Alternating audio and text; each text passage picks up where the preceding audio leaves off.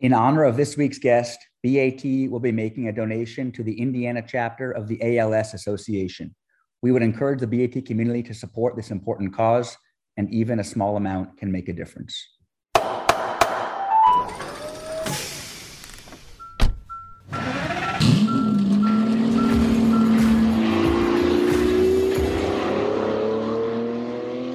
Welcome back to another episode of the BAT podcast. I'm Howard Swig, and I'm here today with a very special guest uh, and a good friend of mine, a major collector, a longtime supporter of Bring a Trailer, and one of the really great residents of the state of Indiana, Mr. Bill Oesterle. Bill, how are you? I'm well, Howard. How are you?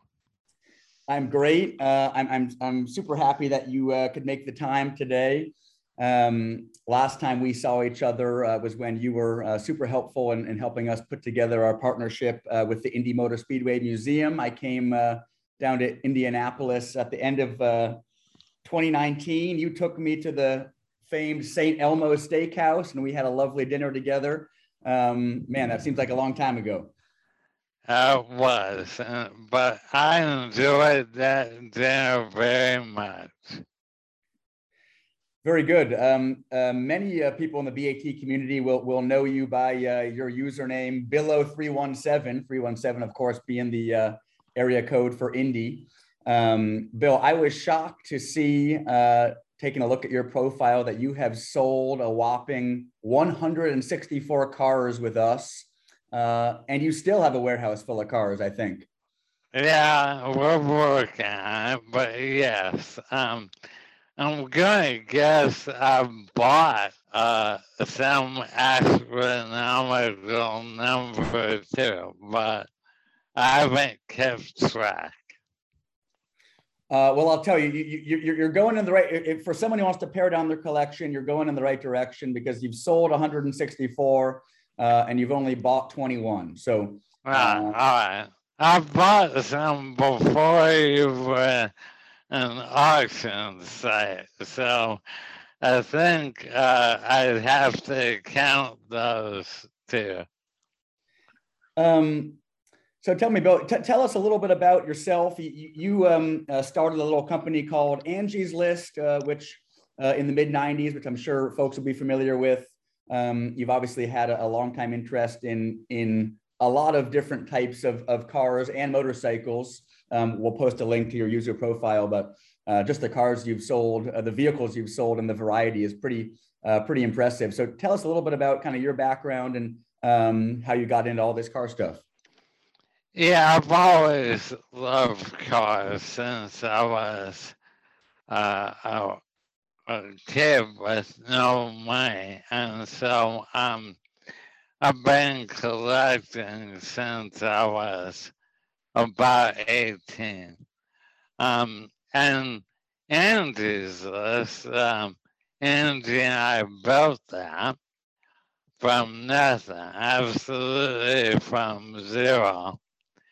Uh, it was a marketplace business connecting homeowners and service people. And so uh, bring a trailer when I found that in 09 maybe. I was fascinated. It was a marketplace business. And I began to buy vehicles off of that. Um, the old uh, just listings Yeah, very good. And and I feel like, and correct me if I'm wrong, I feel like in kind of 2010 to 2013, you bought a lot of cars on eBay. And I remember exchanging some uh, emails with you about that. But um, it seems like you really accelerated your uh, uh, collection acquisition kind of in that time frame. Is, is that right, or has this been a, a decades long uh, pursuit? And certainly accelerated, and I've been. Uh, at first, I didn't have space. So I collected a lot of motorcycles. Uh, their chief advantage being that they're small. And then I acquired some space around 2010 and began to add a lot of cars.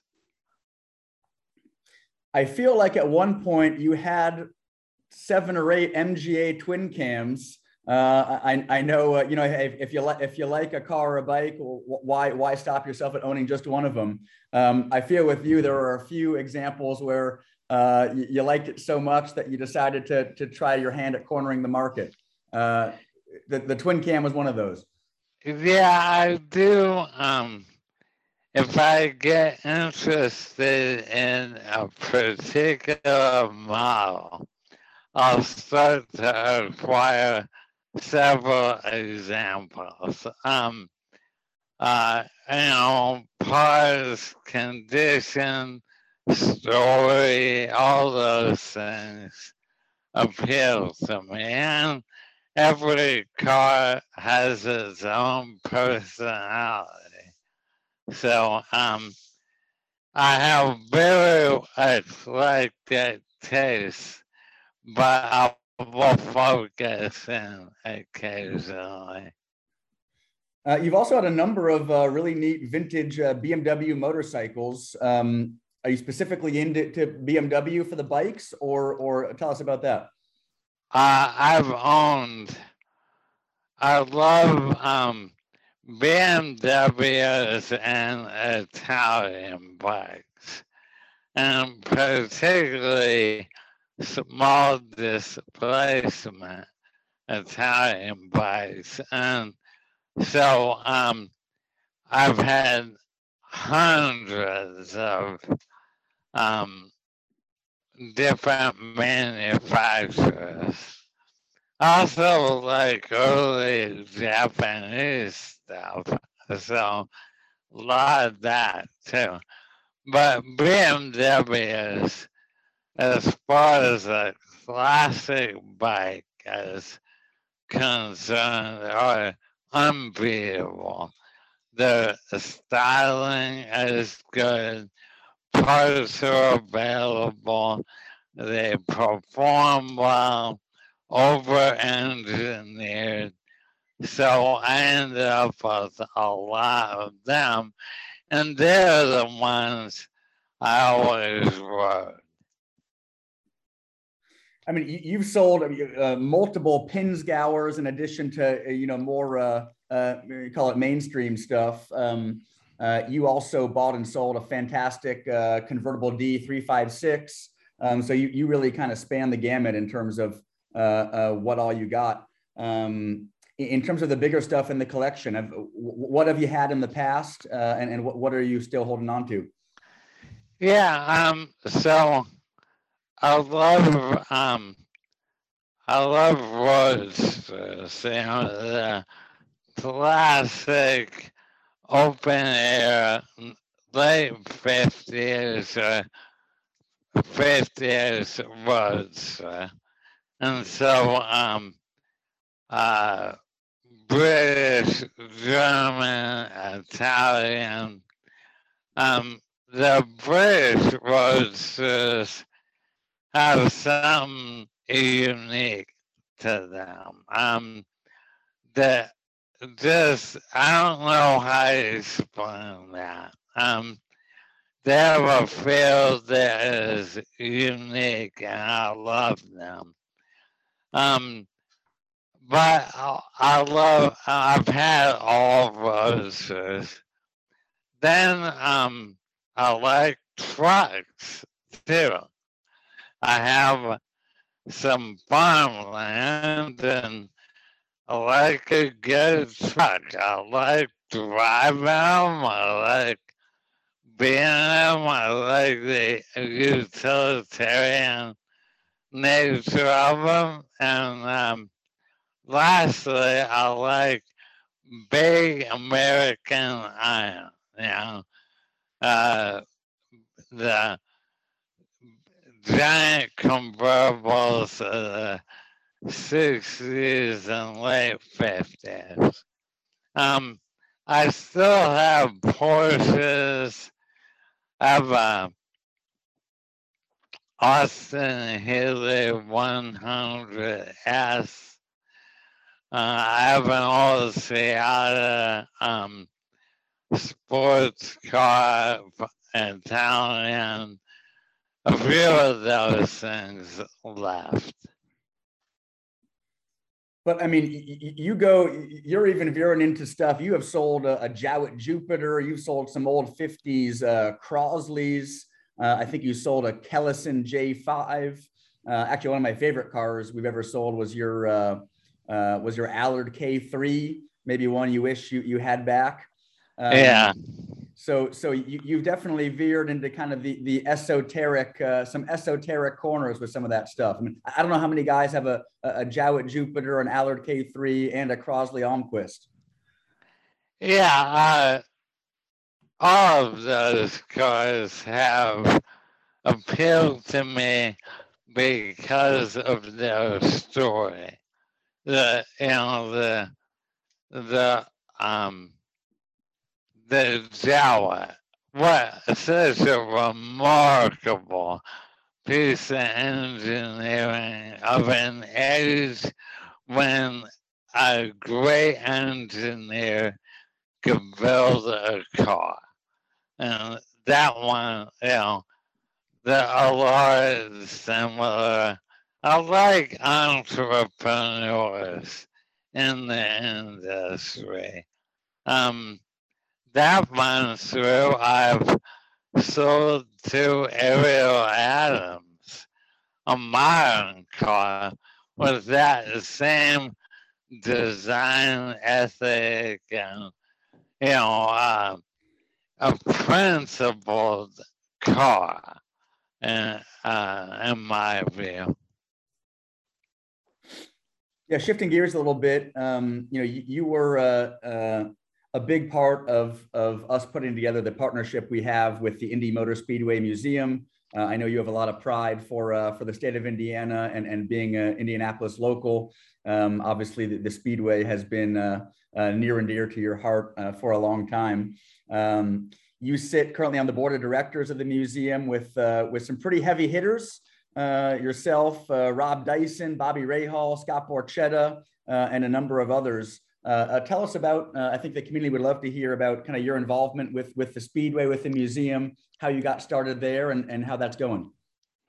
Yeah, I, I love that museum. I hope all your listeners will come out and see. Um, it is unique in motor, uh, automotive museums. Uh, um, the Indy 500 is uh, epic drama, and that museum represents that as well as any place on earth. And what's great, all those people you mentioned are there like me because they are so emotionally wrapped up and uh, that place and the stories and the drama of the whole thing. I love that board. It's, uh, those guys are all in it, working hard. Um, they love it. I got involved because I sold Rob Dyson um, McLaren M16C that Johnny Rutherford drove to second place in 1975. And we became friends.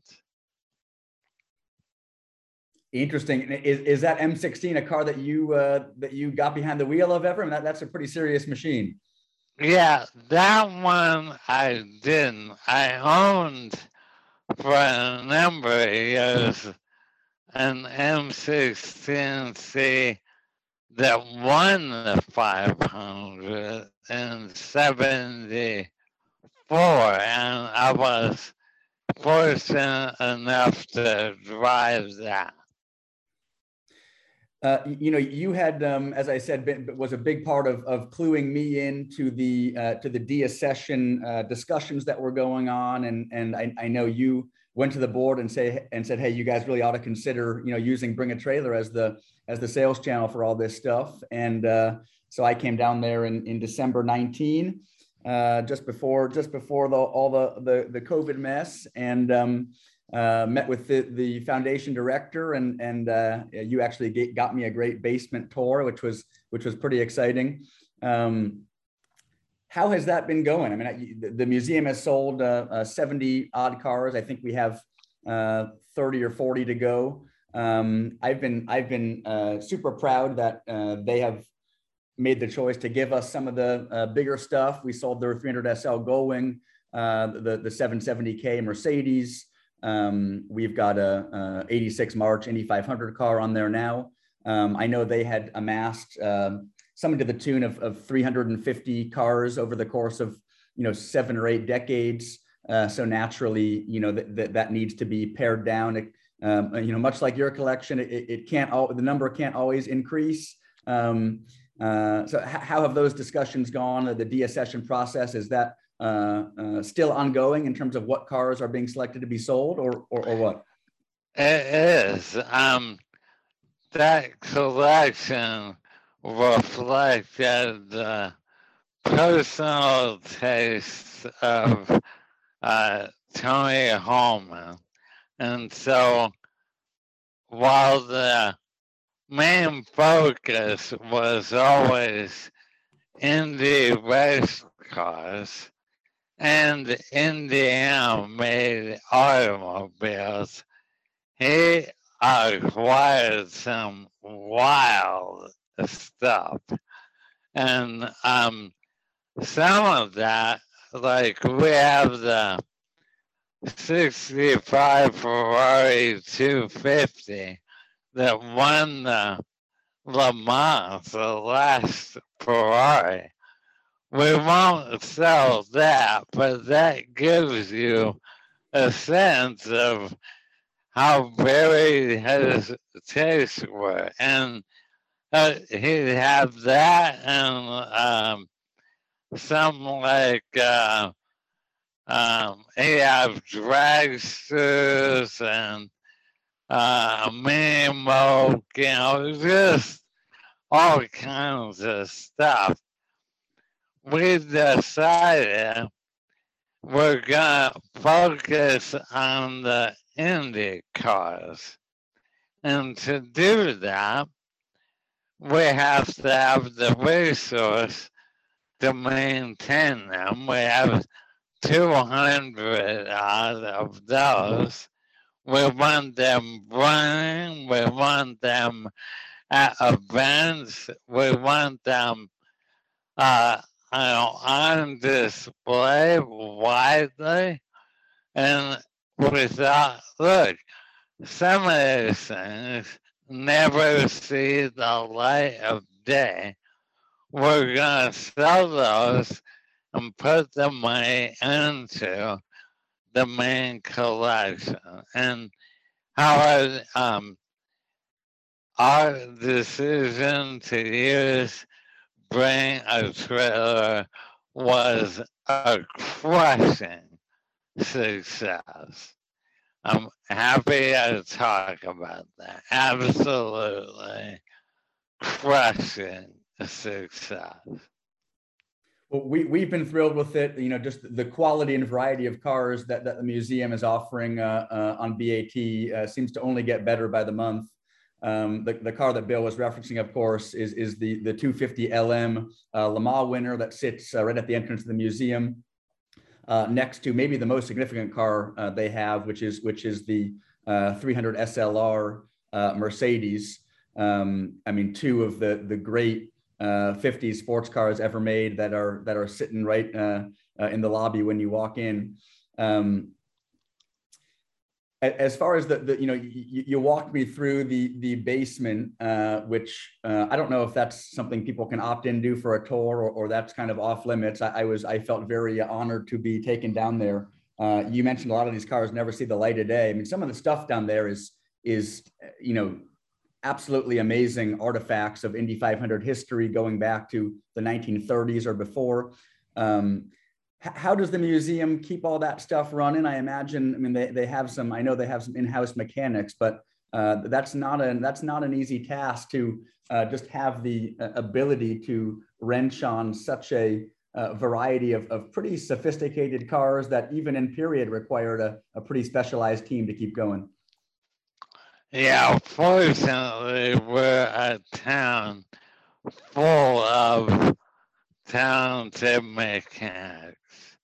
The you know, a hundred years of racing has built a capability here that I think is unparalleled. And so we only had, when you and I met, we have one guy, one poor guy. Uh, we now have four that are working on those cars and we have outside um, contractors and suppliers. Um, the community around those cars is so strong that if you want a magneto off of a 25 miller in about three phone calls, you find somebody that has one and he'll drive it down and help you put it on. Yeah, fascinating stuff. And uh, you know, obviously the um, the the Penske acquisition of the Speedway got a lot of press, uh, which occurred a couple of years ago. Uh, interestingly, the, the, the museum and the uh, museum foundation uh, operate uh, somewhat autonomous, autonomously from the Speedway. Um, how has that Penske transition gone? Or are, are you personally buddies with uh, with Mr. Penske himself? I think people would, would love to know more about that. Yeah, um, well, oddly, I've gotten to know him well. Um, right after I met with you in 19, our executive director resigned uh, to do something else. I stepped in as the interim primarily because I live here. That's my only qualification. And the pandemic hit. Suddenly, I was meeting about once every two weeks with Roger Penske because we were an open public facility on his grounds. So we're a 501c3 owned and operated separately. We have to coordinate all of our open, closing protocols with him. Uh, he has wonderfully um, committed to what the museum represents. And so our relationship started with him giving me a four hour tour of the track and showing me all his ideas and improvements. Um, for me, I mean, I, I'm just some guy from Indianapolis, and I've gone to the race as a spectator for 40 years. That was unbelievably special to me. Well, that's an event I've never been to, and and uh, maybe if we keep doing a really good job for for the museum, uh, maybe some some Indy 500 box seats will will come uh, me and Randy's way. I don't know, but uh, I imagine you've attended the the race many many times. Is is that one of the great uh, automotive spectacles uh, in the world that, that I shouldn't miss? Look, you have to come to it. When you, I insist, Howard, this May you're coming. Um, there, I've been there 45 of them. Um, when you walk out and into the grandstands with 400,000 people, and you realize there is no other facility on the earth that can bring that many people together.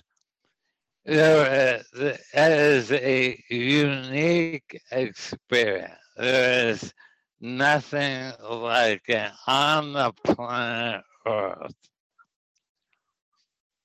Well, uh, we announced, as you may have seen, and, I hope if you're in town, Bill, and, and able that, that you'll come join us. But we are doing uh, our first uh, BAT alumni gathering uh, of 2022 uh, at the Indy Speedway on uh, on Saturday, April 16th. Um, been working with the folks there, and you know, for us, it's it's great to tie something uh, you know, tangible to the uh, in, in, an event for our, that our community can attend to the the deaccession sale we've been doing now for going on uh, going on 18 months. Um, I am super excited for that. I'm going to come out there. Um, you know, people think about Indianapolis and Indiana as being a very, uh, you know, American car centric place, uh, muscle cars and everything uh, uh, around that. But but there is a pretty great kind of uh, European sports car, Japanese sports car scene going on. Uh, tell us about kind of your experience with Indiana car culture and and everything it has to offer. Well, um, it would be incredibly um, myopic to think that most Speedway has brought the greatest car manufacturers in the world throughout its history in the town. And, you know, uh, we've had F1 here, we've had MotoGP here. There's a heavy engineering presence in the state. My alma mater Purdue University is one of the great engineering schools in the world. Um, and so, you know, Peugeot um, won the third 500 with uh, in whatever in 1913. Um, that history continues. BMW is building a test and experience facility at the track right now. Yeah, very good. And and yeah, uh, uh, what F1 was there for a few years and what the mid 2000s, 04, 05, 06, and that was the the big tire uh, the big tire debacle that kind of uh, muddied the waters there. What do you remember about that? Uh, what a mess. Um, look, uh, I love F1, but their ability to, um, they have a unique ability to do something like that at an event. Um, uh, that was just awful. And um, you know, a dark day and all of racing. Do you think there'd ever be a possibility that, that Formula One would return to uh, to Indy, or, or I mean, they've obviously been branching out in the U.S. Uh, with events in Miami and and uh, and COTA. Uh, do you think it, it, would ever come to pass that they'd, they'd return to uh, in, Indianapolis? I believe um, Roger Penske has stated a couple of times he wants to bring them back. um, given what I've seen from him, um, uh, I would say he's the guy to do it. Yeah, well, time will tell. That that that would be pretty neat. That would definitely be an event I'd come out for. Um, anyways, Bill, I, I know uh, you got stuff going on today, so we'll wrap it there. But I really, really appreciate uh, your time, and uh, it's it's great to see you. And with any luck, uh, I hope that uh, maybe our paths will cross when uh, when we're out in Indy in in April in in two months. I won't miss that event. I'll bring out something good. Fantastic. Well, uh, uh, thanks again, and and we'll talk to you soon. Thank you, Howard, for everything BAT has done.